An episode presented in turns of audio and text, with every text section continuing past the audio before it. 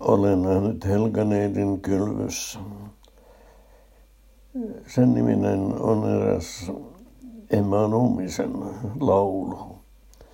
Minä en ole nähnyt Helganeidia kylvyssä. Helganeidistä voimme siirtyä aika luontevasti itävaltalaiseen Ludwig Wittgensteiniin, joka on 1900-luvun tärkein filosofi. En tiedä, onko Numminen nähnyt Wittgensteinia kylvyssä, mutta on hän ainakin tutustunut Wittgensteinin kirjoittamaan Tractatus Logico Philosophicuseen. Ja uskokaa tai älkää, hän on tehnyt lauluja sen teksteistä.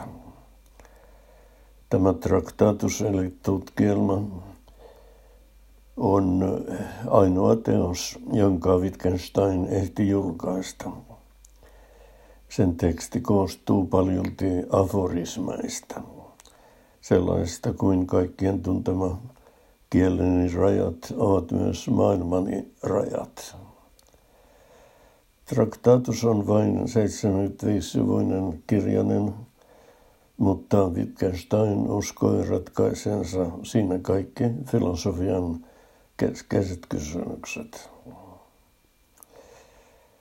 Teos hyväksyttiin Cambridgein yliopistossa väitöskirjaksi.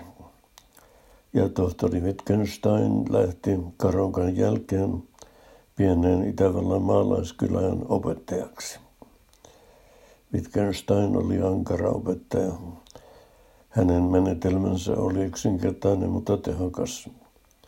Jos oppilas ei osannut läksyjään, hän sai keppiä. Wittgenstein oli tavallaan rikkaimmasta suvusta, mutta hän luopui perinnöstään ja eli koko ikänsä hyvin vaatimattomasti. Opettajana toimiessaankin hän söi ja nimekseen vain puuroa, aina samasta kattilasta, jota hän ei koskaan pessyt, vaan, vaan ketti uuden puuron vanhan päälle. Eräs Wittgensteinin aforismeista on, en tiedä miksi olemme olemassa, mutta emme ainakaan nauttiaksemme elämästä. Moni on varmaan tasan päinvastaista mieltä. Kyläkoulusta lähdettyään Wittgenstein sai viran Cambridgein yliopistosta. Hän hankki myös sivutoimen ja työskenteli vahtimestarina sikäläisessä sairaalassa. Ihmiset olivat ihmeissään, kun kuulivat, että vahtimestari oli yliopiston professori. Wittgenstein nollasi aivonsa elokuvissa. Hän piti villin lännen filmeistä ja halusi ehdottomasti istua etupenkissä.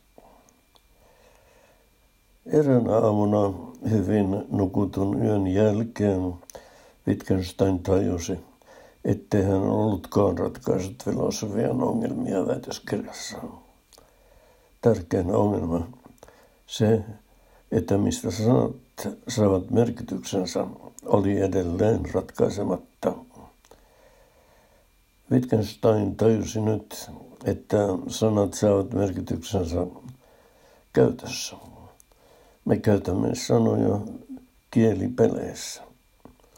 Lääkäreillä on omat kielipelinsä, samoin ralliautoilijoilla ja jalkapalloottelun selostajilla. Jos kuuntelemme selostusta radiosta ja selostaja kertoo, että hyypiä syötti pallon Litmaselle, emme kuvittele, että Litmanen söi pallon. Tästä jutusta käynne ainakin ilmi se, että Wittgenstein oli hyvin originelli ihminen, mutta niinhän nerot yleensä ovat. Se ei kuitenkaan tarkoita, että jos on originelli, niin on myös nero.